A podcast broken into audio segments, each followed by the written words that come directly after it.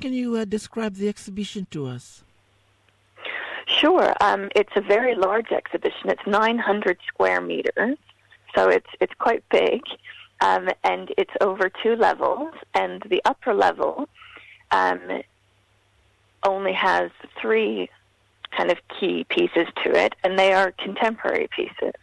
So, what we wanted to do within the entire exhibition is show that it's not only historical things in museums that are important about Fijian culture and Fijian life, but it's also the dynamic, ongoing, and thriving nature of Fijians because I think a lot of people in the UK don't understand that, you know, it still is a thriving culture. So we have um, a 26 foot or 8 meter drua that's been built um, in Fiji and shipped over to the UK. Um, it was modeled on the example in the Fiji Museum, which was built in 1912, um, and it was sailed in Suva Harbor um, in 2015, and also took part in Her Majesty the Queen's 90th birthday um, pageant in Windsor Castle last year. So that's quite a special piece. And then we have a large piece of Masi from Cakaudrove, which was made in the beginning of 2016, um, which echoes a piece in one of the later galleries, which was made in 1876. So it shows the um, continuity and the adaptability of designs in Masi making and in women's work.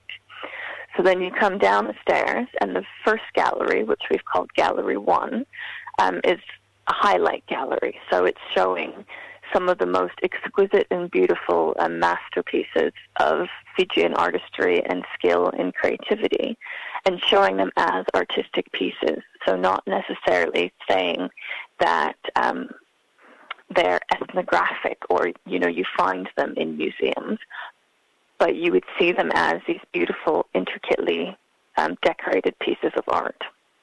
So from that gallery, then we go down a big long corridor, and in that corridor it's divided into three separate themes. So the first theme is called Voyaging in the Sea, and it's talking about how people got to Fiji. So the different migrations of Polynesians, Melanesians, Lapita people, all coming in to the general area of Tonga, Samoa, Fiji, and how people settled in Fiji um, and then stayed there. And then we go into an area called um, Fiji and its environment, and it shows different types of objects that are made of different types of raw materials. So people can see how, for example, a palm tree, a coconut palm, is used for many different things. So the leaves are used, the bark is used, the um, the husk, the magimagi is used. Um, it's showing how shell and and um, bamboo are used. And it also talks about current issues such as global warming and erosion and um, natural disasters such as cyclones. Um, as we all know, Cyclone Winston was a huge devastation um, in Fiji last February, almost a year ago now. And so just bringing up issues like that, showing that there is this contemporary relevance that people need to think about still um, and it's not just relevant in Fiji, but also for people here in the UK to think about.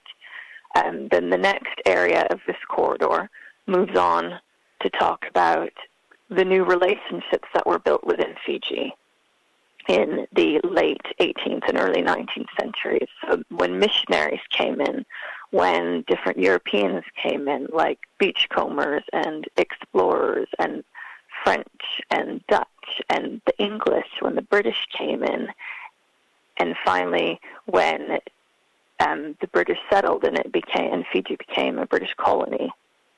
Um, there were very important events marked both by things that were made, by um, drawings that were painted, or or by just um, documentation, journals, and things like that. And then so into the next gallery, it's called Fiji in the 19th century. And instead of, it, it's a bit of a juxtaposition with the first gallery where we look at everything as a work of art and we don't talk about what it actually is. So this Fiji in the 19th century, we show the importance of the artistic skill, but we also want to show why these things were important in the, in the 19th century.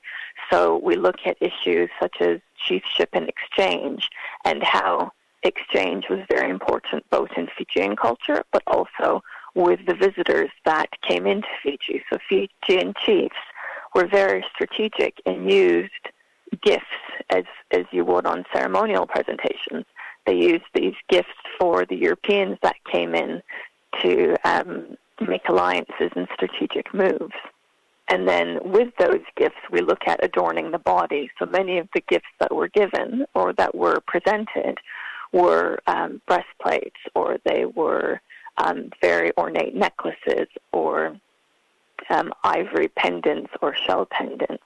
And so it's a very important thing to adorn the body and then to present these adornments that you give. And then the next section in that same 19th century gallery looks at respecting the ancestors and how ancestral beings um, were very, very important parts of culture, um, as was the onset of Christianity um, after 1854 when Cakobau converted to Christianity. And then from that section, we look at not necessarily warfare, but why such ornate weapons were important. And so we have paintings that were done of sieges and of expeditions into the highlands and things like that.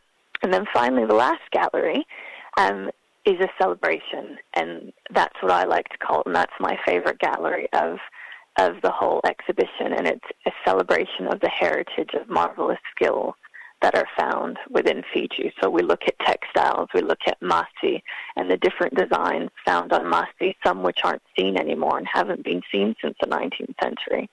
And we look at um, mats and liku, the 19th century liku, which stopped being made in the very early 20th century and then just the prominence of design patterns and why and how designs are important. So looking at different types of bowls and dishes and pottery and tying everything together by showing this dynamic nature of um, design types. And then we bring in contemporary pieces by looking at um, fashion and how masi and ngatu is now being used um, as fashion, which a few of the designers were part of Sydney Fashion Week last year. Um, they came over from Fiji and, and showcased some of their Masi Ngatu designs. So it's it's a very dynamic exhibition in that sense, where um, historical meets contemporary, um, and the diaspora as well.